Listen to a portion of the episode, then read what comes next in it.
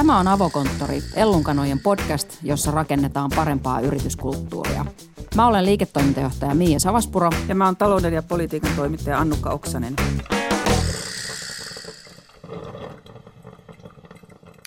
Tänään me puhumme etätyöstä.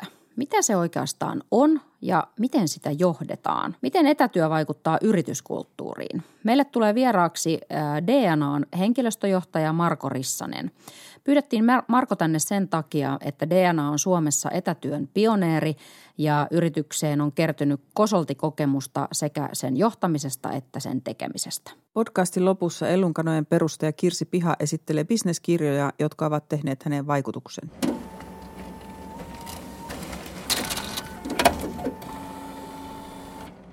Ennen kuin pyydetään Marko tänne avokonttoriin vieraaksi, niin, niin mä haluaisin Annukka sulta kysyä, että kun sä tommonen, kun sä työskentelet freelancerina, niin, niin sähän olet tämmöinen etätyön mestari. Mm. Niin mua kiinnostaa, että miten sä saat ylipäätään mitään aikaiseksi, kun sulla ei ole ketään siellä kertomassa, että mitä siellä kotona, sä työskentelet kotona, sulla ei ole siellä ketään kertomassa, että mitä pitää tehdä ja milloin – Eikö se ole aika yksinäistä ja eikö sä kaipaa koskaan niin sitä työyhteisöä? Kenen kanssa sä pallottelet sun ideoita ja ylipäätään, niin kuin, kenen kanssa sä siellä juttelet? No kuule, mä juttelen aika paljon, kun tuo digitalisaatio on mahdollistanut keskustelut esimerkiksi Kypessä niin, ja muissa niin, kanavissa, aivan. että mä juttelen niissä. Mutta joo, välillä on yksinäinen olo, koska eihän se kuitenkaan korvaa sitä luomutapaamista.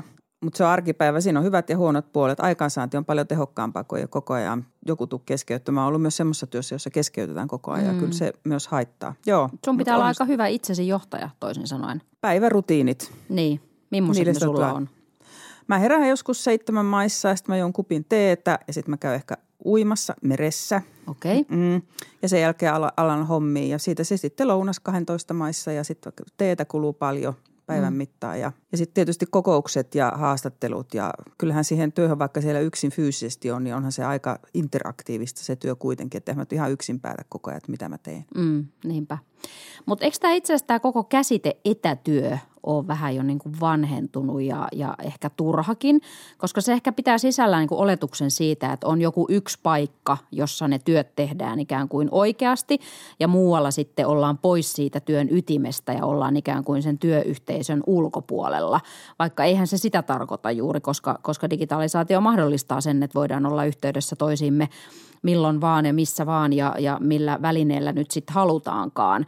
Että et tavallaan se, että työn tekemisellä olisi joku rajattu paikka ja aika – niin, niin tuntuu aika, aika hassulta ajatukselta noin niin kuin lähtökohtaisesti, etenkin silloin, jos se, jos se työn luonne ei sitä niin kuin vaadi. Ja, ja kaikkein hullummalta ehkä tuntuu, että on yhä paikkoja, jossa pitää pyytää siis lupa voidakseen olla etänä, vaikka on, niin kuin asiantunt- on asiantuntijatöitä, jossa käytetään kellokorttia ja tämän tyyppisiä asioita, niin eikö tämä ole niin kuin aika lailla resurssien ja työajan tuhlausta ja myöskin aika epäkunnioittavaa sitä työntekijää kohtaan, koska hän tähän kohdellaan vähän niin kuin lasta – jonka pitää pyytää joltain auktoriteetilta lupa, lupa poistua niin kuin koulusta tai jostain hoitopaikasta. Joo, se on hassua, mutta toihan tulee ihan tuossa Suomen sanassa työpaikka paikkakin, mm. että on paikka, jossa tehdään töitä. Totta. Se on aika hauskaa.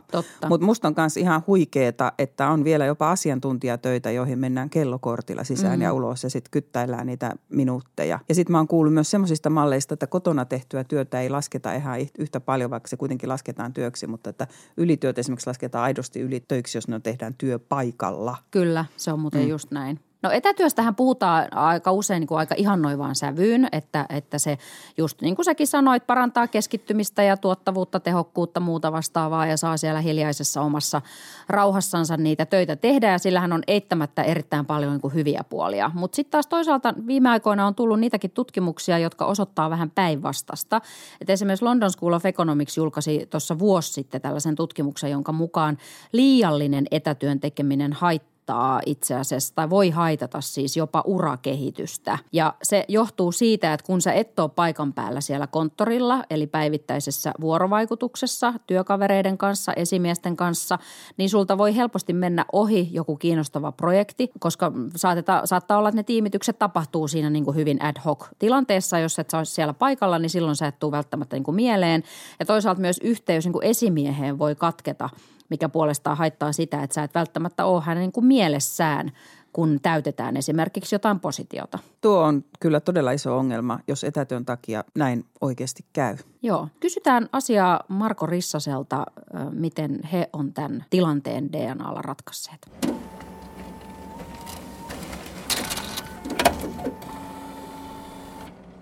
Tervetuloa avokonttoriin Marko Rissanen. Kiitoksia. Sä oot DNA-henkilöstöjohtaja ja sun johdolla teillä otettiin käyttöön tämmöinen mutkaton työkonsepti jo seitsemän vuotta sitten. Ja se pitää sisällään vapauden tehdä etätöitä niin usein kuin haluaa ilman erillistä sopimista esimiehen kanssa. Tuohon aikaan varmaan, kun se otettiin käyttöön, niin se ei ollut kovin yleistä muuten, että eihän etätöitä saanut tehdä muuta kuin luvan kysymällä. Miten te päädyitte näin radikaaliin ratkaisuun? No joo, pakko myöntää, että kyllä se meitäkin jännitti silloin tosiaan noin seitsemän vuotta sitten, 2011 alettiin suunnittelemaan tätä muutosta. Oikeastaan se lähti ensin toimitilauudistuksesta.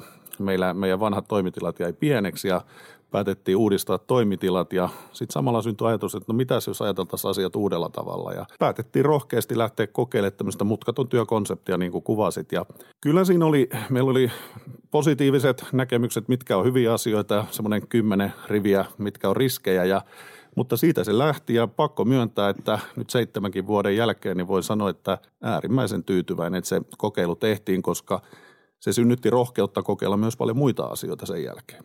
No niin kuin itsekin sanoit, niin näin iso ajattelutavan muutos, joka vielä tosiaan varsinkin silloin seitsemän vuotta sitten, niin, niin oli, oli hyvinkin radikaali ajattelutavan muutos, niin ei varmaan ollut teillä sisäisestikään mikään läpihuutojuttu. Ja oot aikaisemmin kertonutkin, että, että kävitte johdon kanssa läpi, läpi kymmeniä riskikalvoja, niin äh, millaisia pelkoja teillä silloin oli? No oikeastaan sanotaan, että ehkä ei kymmeniä riskikalvoja, mutta kymmentä riskikohtaa. Mm. Ja tota, siis siellä oli hyvin erilaisia, eli ajatellaan näin, että ihmiset, meidän porukka ei ole toimistolla, mustat perjantait hiljasta, heikkeneekö innovointi, yhteistyö, tämän tyyppisiä, niin kuin aika normaalejakin jopa voi sanoa aina pelkotiloja. Mm. Ja, ja niitä pohdittiin paljon ja me on pyritty säännöllisin välein tutkimaan ja ensimmäinen tutkimus tehtiin jo melkein puolen vuoden sisällä, kun käynnistettiin tämä malli aikoina ja sitten on arvioitu niitä riskien toteutumisia. Ja si- niin. Sano. Pelottiko teitä se muutos itsessään? No tot, kyllä se osittain. Oli siinä nyt pakko myöntää, että seitsemän vuotta sitten niin kun ei, mekin oltiin semmoisessa normaalissa etätyömallissa, kuten kuvasit, että luvan kanssa ja sitten siirretään täyteen vapauteen. Mutta toisaalta niin me yhdistettiin se toimitilamuutos ja poistettiin työhuoneet, siirryttiin avokonttoriin, niin mun mielestä se oli aika hyvä yhdistelmä myös siinä suhteessa, että, että niin kuin ei koeta muutosta vaan negatiivisena, vaan tästä syntyy no. myös hyviä asioita. Ja tota, mutta joo, kyllä siinä pientä huolta oli myös. Ja sitten ilmeisesti kävi niin, eikö vaan, että mitkään näistä peloista, mitä teillä etukäteen oli, niin mitkään niistä ei toteutunut? Ei toteutunut, mutta sitäkin analysoitiin hyvin tarkkaan, miksi ei. Mm. Eli tota, me suunniteltiin kuitenkin tämä meidän uusi konsepti, toimitilakonsepti hyvin tarkkaan, eli me mietiin, vietiin niin äärimmille se, että jopa niin kuin toimistosijainti katsottiin, miten meidän henkilöstön postinumerot, että mikä olisi niin kuin sijaintina hyvä tai mietittiin, että siinä pitää olla hyvät julkiset kulkuyhteydet, parkkitila pitää olla reilusti, eli, eli sinne on helppo tulla. Ja toinen mm. puoli, että ne toimitilat on äärimmäisen viihtyisät. Mutta sitten se isoin kysymys, että mun mielestä kun nämä perusasiat on kunnossa, niin kyllä me ollaan vähän laumaeläimiä, eli kyllä me nautitaan toistemme seurasta. Jos meillä on huippuyhteisö, huippujoukkue, niin me kyllä halutaan tulla töihin. Mutta ehkä niin jos mietitään niitä mittareita, niin alkuun 2,4 päivää oltiin etätöissä per, per työviikko. Sitten se laski kahteen seuraavassa tutkimuksessa, joka osoitti sitä, että mun mielestä kun annetaan ihmisille vapaus, luotetaan ja ohjataan oikein – kyllä me halutaan olla myös toistemme kanssa yhteisössä. Eli, eli se pelko poistui kyllä sen myötä. Mm. Ja he ei selvästikään myöskään kokenut, että heidän pakko olla etätoissa, koska sitten jos se niin kuin vähän väheni sen jälkeen, niin he ymmärsivät, että se on aito vaihtoehto, voi tulla myös työpaikalle. Niin, tai meidän oikeastaan mun filosofia on aina siinä, että mun mielestä etätyö ei ole se itseisarvo, vaan se, että sä voit valita sen oikean paikan. Eli meillä kuitenkin asiantuntijatyössä on hyvin erilaisia työtehtäviä niin sen mukaan me valitaan, mikä sille työlle on paras vaihtoehto. Mutta me olemme myös laumaeläimiä, eli me halutaan olla toistemme seurassa.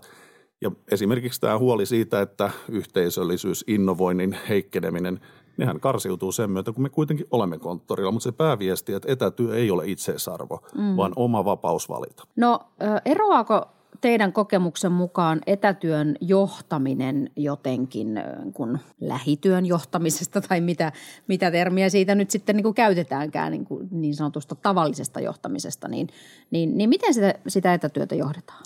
No kyllähän se ero, ero tietyllä tavalla silloin, kun sä et ole fyysisesti läsnä, on hirveän helppo napata olasta ja olla vierekkäin, mutta meidän maailmahan on rakennettu siihen, että me, me halutaan hirveän inhimillistä ja ihmisläheistä johtamista, jossa yksilöt huomioidaan, mutta sitten ne kovat arvot on ne tuloksellisuus. Eli pitää saavuttaa tavoitteet. Eli silloin mennään tavoitteiden kautta. Jos sulla on selkeä päämäärä, niin niillä ohjataan. Ja, ja silloin kyllä se helpottuu.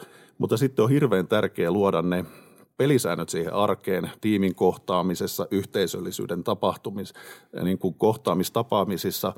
Että jos mä mietitään, kysyit vielä aiemmin sitä riskejä, niin mm. ensimmäisen tutkimuksen yksi tulos kohta heikkeni 2012-2013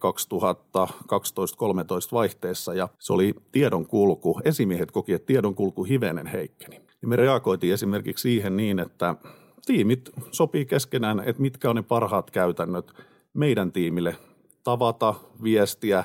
Ei me yhtiönä puututa siihen, vaan tiimit itse sopivat ne, mutta siihen mm. reagoitiin välittömästi. Mutta itse kysymykseen, niin kyllä se ero, mutta jos tavoitteet on kirkkaat mielessä ja selkeät, niin niillä ohjataan silloin. Mm. Pitääkö teidän satsata tavallista enemmän sitten tavoitteiden määrittelyyn? Jos tai niinku- määritelläänkö niin kuin, ne jotenkin eri tavalla? No meillä on selkeä tavoitteasetantamalli johdettu aina sieltä meidän strategisista tavoitteista aina yksilötason tavoitteisiin, mutta tota, en mä koe, että hirveätä eroa. Joo. Kyllä ne pitäisi samalla tavalla asettaa, olla me läsnä tai etänä. Ja en mä tiedä etätyö versus globaali yritys, joka toimii eri mantereilla maissa, niin onko se sitten sinänsä mitään mm. eroavaisuutta siinä? Te olette samalla aikavyöhykkeellä kuitenkin. No se on totta, siinä olet oikeassa. Me puhuttiin tuossa jakson alussa tällaisesta London School of Economicsin tutkimuksesta, joka julkaistiin tuossa vuosi sitten suurin piirtein – joka valotti vähän näitä etätyön haittapuolia. Ja, ja siinä, siinä selvisi, että jossain tapauksissa sen on, nähty, niin kuin on, on viitteitä siitä, että se voi vaikuttaa, ähm, vaikuttaa heikentävästi esimerkiksi ihmisten – urakehitykseen ja, ja toisaalta myöskin vähän lisäävä niin kuin yksinäisyyttä ja tämmöistä niin kuin osattomuuden kokemusta. Niin ää, miten teillä on taklattu, oletteko te ensinnäkään törmännyt tämmöisiin samantyyppisiin haasteisiin ja jos olette, niin, niin mitä, mitä, miten niitä on taklattu?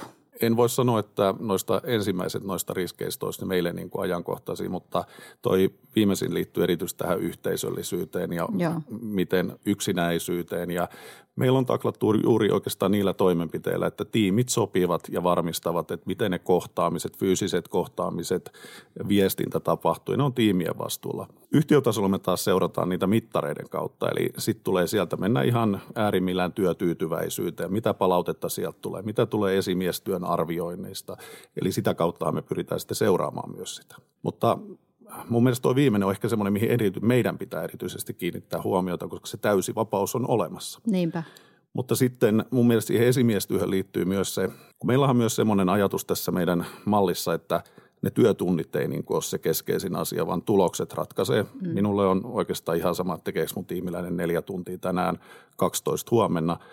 Mutta sitten se taas se pehmeä puoli, että työ on vain osa elämää, eli meidän pitää huolehtia, että ihmiset jaksaa. Mm. Ja tota, kaikkia näitä mittareita, miten seurataan, että nämä toteutuu, miten esimiehet varmasti huolehtii, että se työ ei ohjaa elämää liikaa, niin siihen pitää laittaa tässä täydessä vapaudessa erityisesti huolta mm. tai kiinnittää huomiota. No sitten meillä on kuitenkin työaikalainsäädäntö, joka, joka meille kertoo, että kuinka paljon töitä me niin saadaan tehdä – niin äh, tässähän on myös tämä puoli sitten aina, kun, kun työ on vapaata, niin, niin äh, työnantajan täytyy jollain tavalla sitten seurata sitä, että Kyllä. kuinka paljon niitä töitä sitten tehdään, vaikka niin kuin sanoit, että, että teilläkään se työtuntien määrä sinällään ei ole mm-hmm. ratkaisevaa. Niin, niin miten te tätä työaikaa sitten seuraatte ja, ja mitä, mitä tapahtuu, jos huomataan, että joku tekee jatkuvasti ylitöitä? Me seurataan ihan samalla tavalla kuin muutkin, koska juuri näin meidän pitää mm. noudattaa työaikalainsäädäntöä. Meillä on työajan seuranta, kuten yhtiössä normaalisti. Jopa voisi sanoa, että leimaat aamulla sisään ja kuittaat sitten, sitten leimauksen ulos illalla. Etätyön osalta meillä on semmoinen periaate, että se on kahdeksan tuntia. Jos sä leimaat itsesi ulos etätöihin, ja tämä on oikeastaan kyllä ihan työaikalain mm, mm. mukainenkin, kun on niin sanottu ei valvottua työtä. Joo. Nyt tietenkin suunnitellaan uudistuksia. Mutta sillä tavalla me niin kuin halutaan myös, mun oma kanta on se, että sanon joskus ehkä huonostikin sanon näin, että jos sä haluat tunteja kerryttää, niin tule toimistolle. Niin. Että, että se ei ole mm. niin kuin se pointti. Mun mielestä tämä etätyö, se vapaus pitää myös sitä, että jos mä olen kotona, niin mä voin käydä lenkillä vaikka päivällä. No vähennetäänkö sitä sitten saldoista? Me ollaan taas samassa tai lisätäänkö tai toisinpäin, niin mm. mun mielestä se vapausvastuu on niin kuin siellä sisällä. Mutta se on kriittisen tärkeää, että me noudatetaan ja seurataan ja valvotaan niitä työtunteja. Ja mun mielestä taas tutkimus, viimeisin meidän Great Place to Work tutkimustulos, niin mistä oli äärimmäisen tyytyväinen, niin 86 prosenttia meidän henkilöstöstä kokee työ- ja vapaa-aikaa hyvin tasapainossa. Mm. Niin se on aika hyvä mittari siinä. Että, että, mutta ehdottomasti me seurataan kuten muutkin. Mutta siellä on se, että etätyö on kahdeksan tuntia silloin, kun ollaan kotona. Kumpaan siinä on sun, sun kokemuksen is, mukaan isompi riski, kun annetaan täydet vapaudet? Ihmiset tekee liikaa töitä vai slarvaa? Mun on pakko sanoa, että mä jotenkin uskon ja kokemus on, että me suomalaiset ollaan aidosti todella ahkeria. Ja me, me, me, ollaan, me halutaan tehdä työmme hyvin. Ja sen takia mä oon jopa siihen huolissani, että tehdään enemmän. Niin. Että mun mielestä monesti, kun tehdään erilaisia kokeiluja tai uusia malleja, niin jotenkin riskit tehdään marginaalien kautta, että mikä niin kuin miten joku voi väärinkäyttää, kun pitäisi ajatella toisinpäin, että hei, mm. tehdään hieno kokeilu, testataan, onnistutaanko, ja sitten mietitään, mitä ne poikkeukset tai mitä niille pitää tehdä. Mm. Joo, mä kysyn just sen takia, kun tämä tuntuu olevan aika yleinen pelko monilla, että kun, ja ylipäänsä kun kontrollista höllää, niin sitten homma lähtee käsistä. Mutta näin niin. ei käy. Ei, mutta mun mielestä siinä on monta puolta. Nyt mun mielestä ei voida niin kuin kaataa kaikkea esimiehille, vaan se yksilön vastuu on mielettömän suuri ja sitä pitää korostaa. Ja se on nykymaailmassa korostunutkin, on se sitten osaamisen kehittäminen tai mikä vaan. Mutta sitten se toinen puoli, että esimiehellä on aika iso rooli myös varmistaa. Että et esimerkiksi mä katson henkilökohtaisesti oman tiimin, että monen, monenko aikaa sähköpostit lähtee. Hmm. Jos niitä alkaa säännöllisesti tulla väärään aikaan, niin kyllä mä siihen alan silloin miettiä, että – nyt alkaa työtaakka olla aika kovin. No tuosta teidän mutkaton työkonseptista, niin ootte määritelleet, että sen keskeisiä periaatteita on muun muassa se, että, että kun, kun, on, kun ei olla kaikki läsnä välttämättä siellä toimistolla, niin se vaatii entistä vahvempaa johtamista ja edellyttää työntekijöiltä vahvaa työmoraalia ja vastuun ottamista ja perustuu vahvaan molemminpuoliseen luottamukseen. Niin Miten tämä, e, ensinnäkin tämä työmoraali ja vastuunottamis- ja, ja luottamuskohta, niin nämä kiinnostaa minua erityisesti, että, että miten teillä on, on näihin kiinnitetty huomiota, että näitä pystytään vahvistamaan vai onko niitä edes tarvinnut vahvistaa? No siis yleisesti työmoraalia ja miten, miten työt hoidetaan ja mikä on suorituksen taso. Niinkö? Niin, että nämä teidän periaatteet, joita olette mm, määritelleet mm. tälle mutkattomalle työlle, niin ne toteutuisi. No ensimmäinen mittari on, että me onnistutaan meidän tavoitteissa. Mm. Siis sehän on ihan keskeinen. Että, niin kuin sanoin, kyllä se sieltä lähtee, että, että kun me an, jos sä annat täyden vapauden, joka perustuu luottamukseen, niin ja pakko tarkentaa tässä välissä, että meillähän noin 50 prosenttia on tämän mutkattoman työn piirissä. Meillä on myös hyvin erilaisia joustavia työ työmalleja käytössä, semmoisia tehtäviä, jossa ihan ei pysty samaa, samaa tarjoamaan, mutta kyllä se lähtee sieltä tavoitteella johtamisesta ja aidosti, että päästään ja saavutetaan ne niin mun mielestä on ihan keskeinen mittari. Sitten tulee muut mittarit, miten hyvin me voidaan, miten hyvin meidän porukka voi ja se näkyy muilla mittareilla. Mm. Että, että siellä on monia eri asioita, mitä pitää seurata taustalla.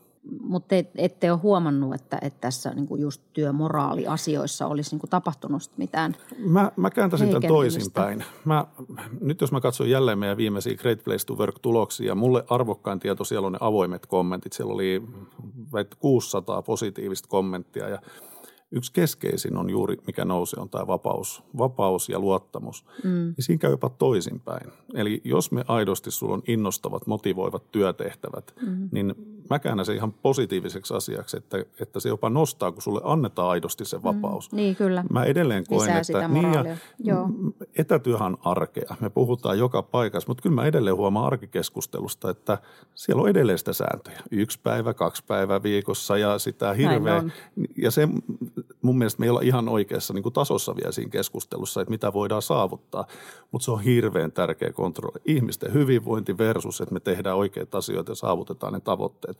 Mutta vastauksena kysymykseen, niin tässä käy suuremmassa kuvassa jopa niin kuin toisinpäin. Jos työtehtävät ei ole motivoivia, mm. sun työkuorma on liian pieni, Joo, kyllä varmasti mm. alkaa syntyä erilaisia mm. ilmiöitä. Joo, tuosta toi, niin kuin mitä sanoit että siitä, että et, et te ette ajattele niinkään, että on niin kuin etätyö ja sitten on se työpaikalla tai toimistolla tapahtuva työ, vaan enemminkin niin, että on työtehtäviä ja ne voi hoitaa silloin, kun parhaiten sopii ja missä, missä itselle parhaiten sopii. Että se tavallaan se semmoinen paikkasidonnainen ajattelutapa – niin, niin ei ole tässä niin kuin keskeistä, eikä myöskään siis nämä työtunnit, vaikka niitä nyt lain puitteissa täytyykin niin kuin noudattaa ja seurata.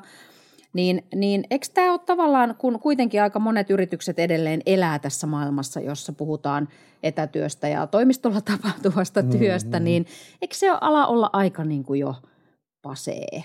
niin, mä, mm. mä sanoin yhdessä toisessa tilassa, jossain vaiheessa on herättävä. Niin. Siis mä, mä uskon, että me ollaan mun mielestä hienossa vaiheessa nyt jollain tavalla, kun seuraa tätä ympäristöä, niin työnantajat panostaa hirveästi siihen, että me rakennetaan hyviä työpaikkoja. Ja mikä siellä taustalla, ne on aika yksinkertaisia asioita. Me saadaan osaajia, me menestytään. Eli siellä on niin kuin perusasiat taustalla, mutta se on juuri niin kuin sanoit, että jossain vaiheessa on herättävä, että nämä on aika isoja asioita meidän, meille yksilöille arjessa. Miten mm. perhe-elämä, työelämä sovitetaan yhteen, niin joustavuus on ihan keskiössä. Miten tuo konsepti on, mutkaton työkonsepti on vaikuttanut teidän yrityskulttuuriin? Näetkö, että se on vaikuttanut ratkaisevasti?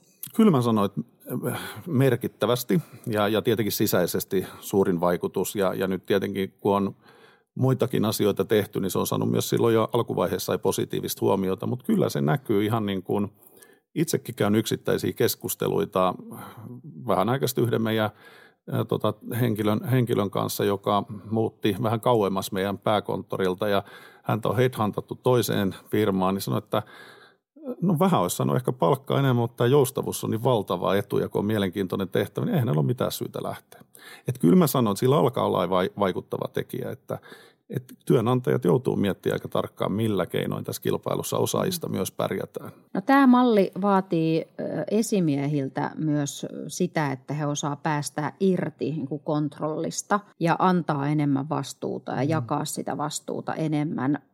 Ja sitten joskushan, tai itse asiassa aika useinkin käy sit valitettavasti työpaikoilla myös niin, että, että sen lisääntyvän vastuun kanssa ei sitten, niin kuin valta ei lisäännykään samassa suhteessa. Eli, eli se, se, se varsinainen valta pysyy sitten edelleen kuitenkin siellä, siellä johtajilla, vaikka sitten vastuu kuitenkin työntekijöillä on, on lisääntynyt merkittävästikin. Ja tämähän on pitkän päälle tutkimustenkin mukaan kauhean mm. epämotivoivaa. Ää, niin miten, miten teillä tämän asian kanssa on käynyt? Mä uskon, että meillä on semmoinen jatkuva kehittyminen, että mekään ei vielä olla niin kuin huippuja tässä, mutta se on semmoinen jatkuva, että mun mielestä se on juuri niin kuin totesit, että voidaan sanoa, että saat toimia näin, mutta ei anneta aidosti. Mm. Ja mun mielestä se on oppimisprosessi, että jatkuvasti mm. kehitetään, se on osana meidän valmennuksia, kehitetään meidän esimiestyötä ja pyritään siihen, mutta jälleen palataan myös siihen yksilön vastuuseen. Että, että ne on niin kuin kaksi kaksi puolta, mitä pitää katsoa, mutta meidänkin on tehtävä edelleen töitä sen eteen, mutta me ollaan hyvällä tiellä. Eli, eli se lähtee ihan sieltä niin kuin jopa euromääräisistä valtuuksista, okay. että, että konkreettisesti, että mitä minä saan tehdä ja käydä läpi, mitkä on minun tontilla, minkä, missä raameissa minä saan toimia. Mutta siihen tulee mun mielestä monta muutakin tulokulmaa. Ihan semmoinen niin kuin – uskallus, että, että uskalletaan myös tehdä asioita ja rohkeus kokeilla ja ei pelätä epäonnistumisia. Nämä kaikki liittyy jopa niin tuohon kokonaisuuteen ja, ja vahvistaa sitä yrityskulttuuria. Mutta nämä pitää, pitää saattaa kuntoon ja keskustella. Jos se on vain paperilla, niin se ei toimi. Mm. Miten sun mielestä, kuinka paljon on, ei ehkä teillä, mutta sä keskustelet tästä teemasta aktiivisesti, niin tämmöinen epäonnistumisen pelko, niin kuinka paljon se jarruttaa just tämmöisissä Joo. tilanteissa toimimista? Toi on tosi tosi niin kuin kokonaisuutta aihe on niin kuin ollut itselle hirveän mielenkiintoinen. Jos mä menen vuosia taaksepäin, niin siinäkin totean, että meilläkin siis sitä jokaisessa varmaan yrityskulttuurissa tai jossain vaiheessa syntyy tilanteita ja ennen kuin aletaan kehittymään, niin sillä on ihan mieletön vaikutus. Jos me emme uskalla toimia tai minä pelkään, että minä teen virheen, kun se pitäisi kääntää siihen, että oppi, me opitaan niistä epäonnistumisista. Ja jos mä mietin, me ollaan syksyllä julkaistu nyt, otettu käyttöön esimiesten ja meillä on mentoreita ja coacheja, niin heidän kanssa on rakennettu nyt ensimmäisen kerran tämmöiset arvopohjaisen johtamisen periaatteet, niin me ollaan sinnekin kirjoitettu tämä rohkeus, että uskalletaan, uskalletaan kokeilla asioita. Se on, toi on hyvä ja tosi tärkeä aihe. Se jarruttaa ihan mielettömästi, jos ei uskalleta tehdä asioita. No teillä on ollut yrityksessä tämän, tämän mutkaton työkonseptin ja etä, etätyön ö, lanseeraamisen – ja, ja näihin liittyvien ajattelutapojen muutoksen, muutosten lisäksi niin paljon muitakin muutoksia on teillä piisannut tässä vuosien aikana. On ollut paljon yritysostoja ja pörssiin listautuminen 2016 ja olette kasvanut pienestä, pienestä haastajasta – suureksi tietoliikennekonserniksi oikeastaan niin kuin kymmenessä vuodessa. Niin, niin miten tällaisten jatkuvien isojen muutosten niin keskellä yritys säilyttää identiteettinsä ja sen ytimensä?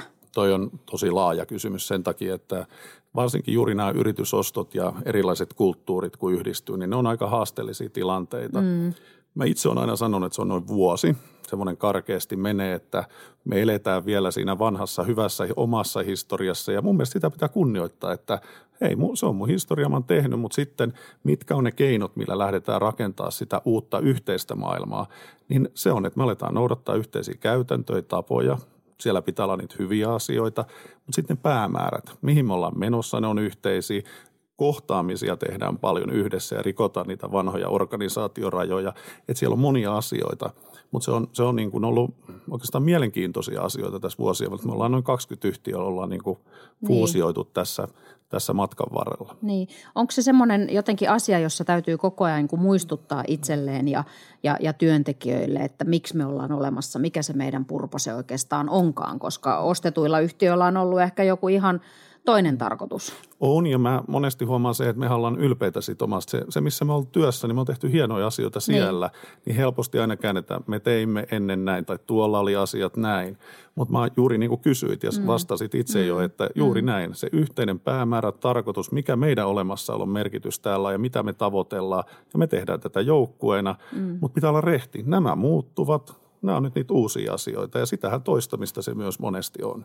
Mutta se on mun mielestä sitä inhimillistä puolta hyvin vahvasti. Että. Koska fuusioissahan, niinku, tai monesti sanotaan, että fuusiot usein epäonnistuvat juuri nimenomaan näiden kulttuurin yhdistämisen niin takia, että, että tämmöinen prosessipuoli siinä kyllä onnistuu, se on niin vielä helppoa, mutta mm. just tämä kulttuurien yhdistäminen ei sitten olekaan ihan helppoa ja sekin on aina sitten varmaan tapauskohtaista, että – että et, et on, on yrityksiä, jotka on helpompi sulauttaa ja sitten on yrityksiä, jotka ei olekaan sit niin helppo sulauttaa. Että. Se on juuri näin ja mä itse aina pitää ajatella kuitenkin muutos. Se on, me ollaan siinä jokainen varmaan itsekkäitä, että me olemme muuto. Jos me olemme sen muutoksen kohde, niin me haluamme itseämme, joten mun mielestä aina hyvä miettiä niin kuin ja hyppää sinne saappaisit, hei – tämä muutos tarkoittaa näille ja näille tätä. Mitä, mitä me voimme tehdä sen eteen?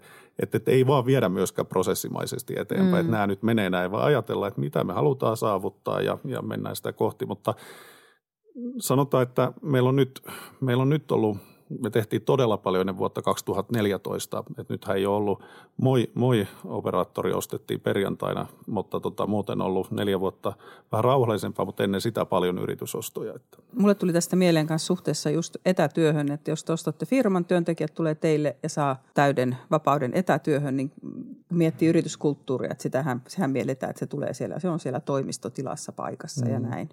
Ja onko siinä sellainen riski, että jää vähän irralleen siitä yrityskulttuurista vai onko se niin. päinvastoin niin. helpompaa? Siinä on varmaan tässäkin monta tulokulmaa. Esimerkiksi semmoinen, että vaikka siellä yhtiössä, joka ostetaan ja siirrytään, niin siellä ei ollut sitä joustavuutta, niin sehän voi olla niin Näin. merkittävän positiivinen asia. Mutta sitten taas se poissaolo niin kuin aiheuttama vaikka etäisyys, mitä hait siinä, niin joo, mutta mun mielestä se pitää estää. Siis sillä tavalla, että ne kohtaamiset, asioiden läpikäynnit, se arki pitää kuitenkin olla sitä uutta maailmaa, mutta ei se pois sulle sitä joustavuutta siinä rinnalla. Mutta monesti tämmöinen on positiivinen asia siinä.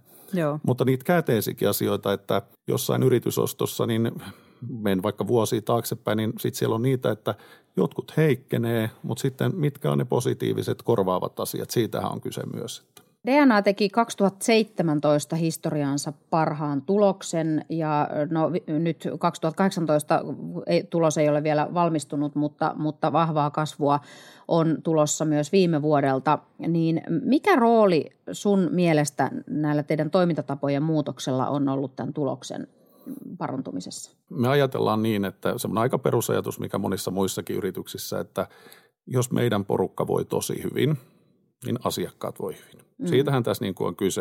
Ja se kolmas seuraus on myös se, että yhtiö menestyy. Mutta ei sitä euroiksi pysty muuttamaan suoraan. Mikä on mutkattoman työn joustavuuden vaikutus tähän mm. kokonaisuuteen, mutta mm. kyllä mun on aika helppo sanoa, että jos katsoo vaikka näitä meidän Great Place to Work-tutkimuksen tuloksia, niin ne on erittäin hyvät, todella hyvät ja kyllä sillä on vaikutus. Eli mm. ihmiset, jos ovat innostuneita ja kokevat, että heillä on se vapaus, vastuu ja luottamus siellä taustalla, niin aivan varmasti merkittävä vaikutus taikanappi ei ole millä se euroiksi ihan muuta suoraan. No te olette kuitenkin tosi iso organisaatio ja, ja isoissa organisaatioissa on tietysti niitä haasteita niin kuin pienemmissäkin, mutta että varsinkin isoissa, että, että, että samat, samat mallit ei, ei sovi kaikille. On paljon erilaisia ihmisiä, joilla on erilaisia tarpeita, toiveita, ominaisuuksia ja sitten toisaalta niin kuin muutokset on, on aika hitaita.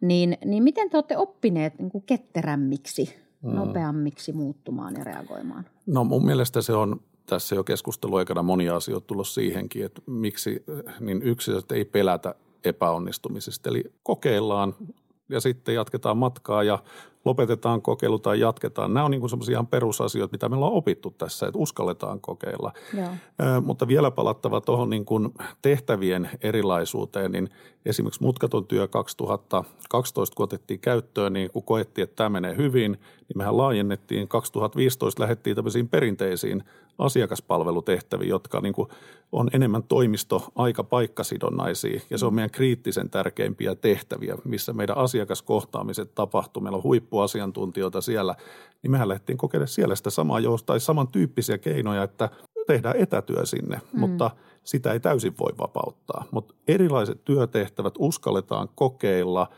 luodaan niitä joustavia malleja, mutta hyväksytään se, että kaikille, meillä on erilaisia, me ei kaikille voida tarjota samoja ja se pitää hyväksyä.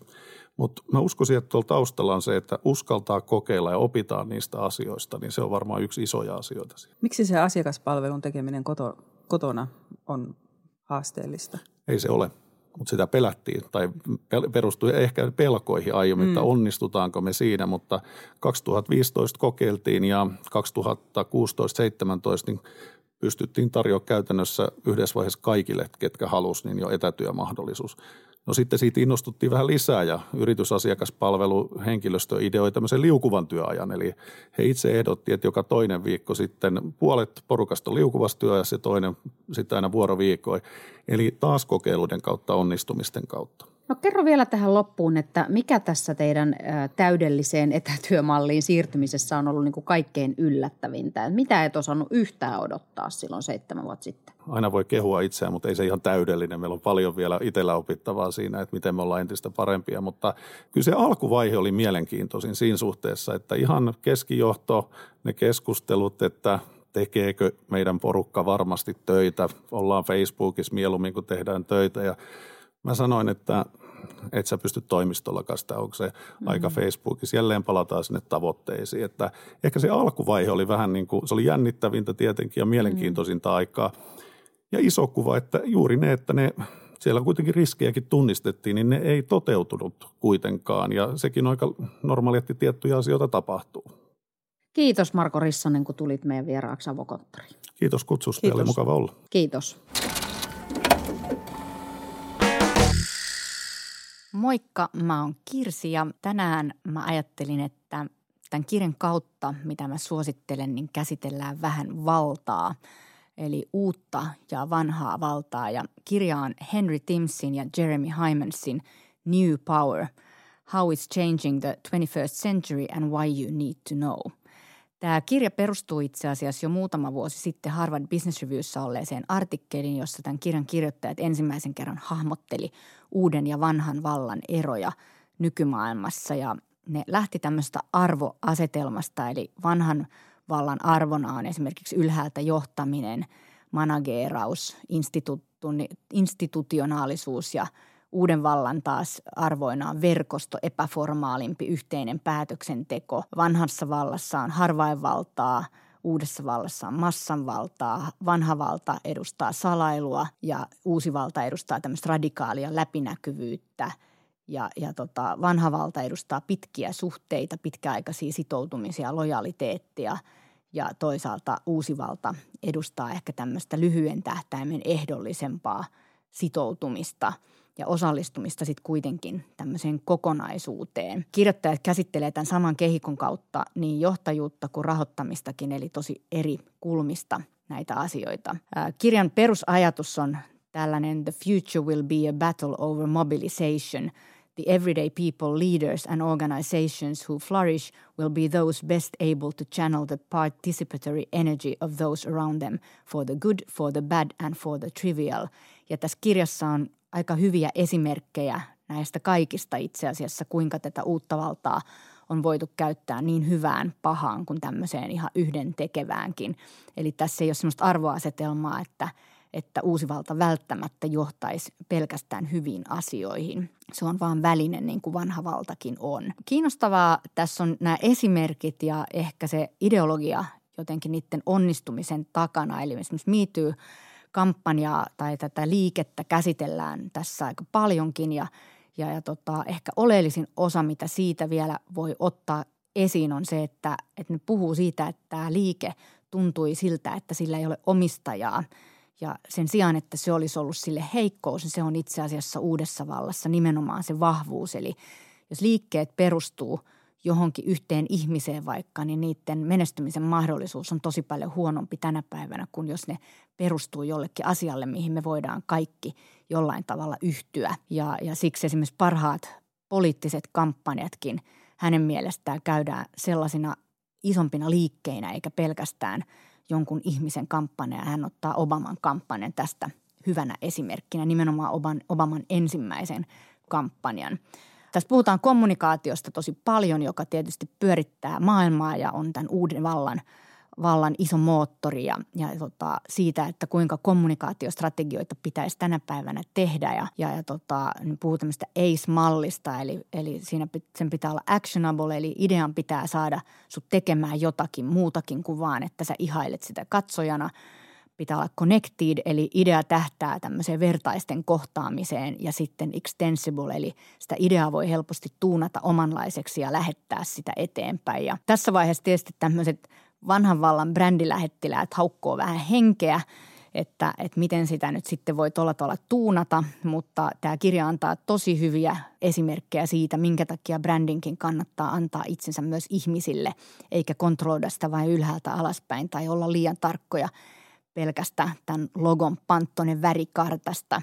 Eli voittajat on kuitenkin niitä, jotka me voidaan jollain tavalla tuunata itsellemme tänä päivänä. The future will be won by those who can spread their ideas better, faster and more durably, kirjoittajat sanoo ihmiset osallistuu tosi eri tavalla asioihin ja tässä on hyvä portaikko myös siihen, että minkälaisia osallistumisen asteita meillä on, kuinka, kuinka sitoutuneesti me halutaan olla jossain asiassa mukana. Ja hyvä huomata tosiaan, että tämän uuden vallan kautta niin me ollaan ehkä ennemmin niin kuin lyhytaikaisesti jossain mukana kuin se, että me ollaan jossain pitkäaikaisesti – niin kuin kokonaisuutena mukana. Hyvä esimerkki on varmaan politiikka, eli meidän on helpompi olla jonkun asian puolesta tai sitä vastaan nyt juuri tässä ja nopeasti, kuin vaikka liittyä johonkin puolueeseen, joka sitten tosi monipuolisesti pyrkii, pyrkii käyttämään sitä valtaa. Eli me halutaan jotenkin täsmäiskuja ehkä enemmän.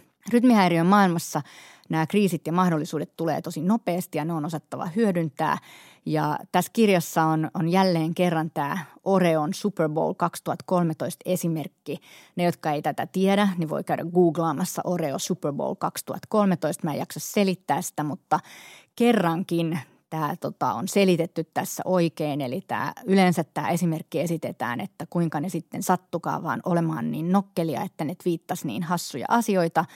Tosiasia on se, että tähän tarvittiin siis 15-henkinen tiimi, joka päivysti koko ajan, jotta tämä hitti saatiin aikaisiksi. Eli kommunikaatiossakaan nämä voitot ei tule itsestään, vaan siihen uuteen tapaan kommunikoida ja käydä vuoropuhelua ja hämmästyttää on tosiaan satsattava. Tässä puhutaan paljon tämmöistä alustakulttuurista, eli siitä, että yritykset on alustoja – pitää olla yhteisesti jaetut arvot, normit ja kyvykkyydet, mutta kuitenkin ilman tämmöistä ylhäältä päin tulevaa ohjausta ylipäänsä me muodostetaan tämmöisiä alustoja niin kuin yritysten ulkopuolellekin erilaisten asioiden ympärille. No sitten tietysti niin kuin, jos tätä lukee, niin vaikka yrityksen edustajana rupeaa miettimään, että pitäisikö meidänkin sitten siirtyä tähän uuteen valtaan. Ja täällä on hyvä kompassi siihen, että näkee vähän, että missä ehkä itse on. Ja sitten tietysti niin kuin ehkä kannattaa muistaa, että, että varmaan ei voi liikkua pelkästään niin kuin jostain jonnekin, vaan tämä jana, jolla me liikutaan koko ajan vähän edestakaisin tässä tämän päivän maailmassa. Mutta tässä on hyviä tapoja hahmottaa sitä. Ylläri tässä on ehkä sellainen, että, että kuka kirjoittajien mielestä on tämmöinen the platform strongman, eli loisteliaasti tätä alustaa hyväksi käyttävä johtaja, niin yllätys, yllätys se on heidän mielestään Donald Trump – ja se perustuu siis siihen, että on tämmöistä aikamoista kaaosta, ei ole kunnollista ohjausta, hyödynnetään nopeasti tilaisuudet, ratsastetaan tämmöisten superosallistujien asioilla, annetaan tuunata tätä hommaa rauhassa. Eli, eli hänen mielestään tämä käyttää, heidän mielestään hän käyttää tätä tosi hyvin hyödykseen. He ei siis ota kantaa sinänsä tähän politiikkaan, vaan tapaa tehdä. He vertaa tätä myös Obamaan kiinnostavalla tavalla, jossa, joka ensimmäisessä kampanjassaan oli tämmöinen joukkojen johtaja ja uuden vallan hyödyntäjä, mutta, sitten presidenttinä itse asiassa hukkasi nämä joukkonsa ja turvautui lähinnä vanhan vallan rakenteisiin. Eli tässä on tosi kiinnostavia mun mielestä tapoja niin nähdä tätä asiaa. Lisäksi kun uusvalta ja vanhavalta kohtaa jonkun organisaation sisällä, niin, niin tässä on hyviä esimerkkejä esimerkiksi NASAsta siitä, että, että millä tavalla siellä sitten ruvettiin niin kuin miettimään, että voiko NASA crowdsourcata asioita, voidaanko me joukkoistaa, voidaanko me hakea niin kuin ratkaisuja muualta kuin pelkästään meiltä sisältä. Ja yleisesti ottaenhan organisaatiot on tottunut tosi vahvasti siihen, että se tieto pitää olla siellä sisällä. Ja hän, nämä kirjoittajat ke, kehottaa kysymään, että ollaanko me ongelmanratkaisijoita vai ratkaisujen etsijöitä, eli pitääkö kaikki aina, aina ratkaista itse vai voidaanko me etsiä se ratkaisu ulkopuolelta. Vaikeinta on näiden kirjoittajien mukaan tämmöisillä joukkojen johtajilla, koska tämä minä hoidan asian ei riitä enää tänä päivänä, vaan pitää pyytää ihmisiltä enemmän ja osallistumista, antaa valtaa ja vastuuta, vastuuta reippaasti pois ja mahdollistaa vapaampi yhteistyö. Ja he sanoo, että tämä on tosi mesi eli sotkusta puuhaa building this kind of world will be messy and it certainly won't be without pockets of hate, co-optation and a whole lot of distraction. But it is a world all of us can create together and it is the one most worth fighting for.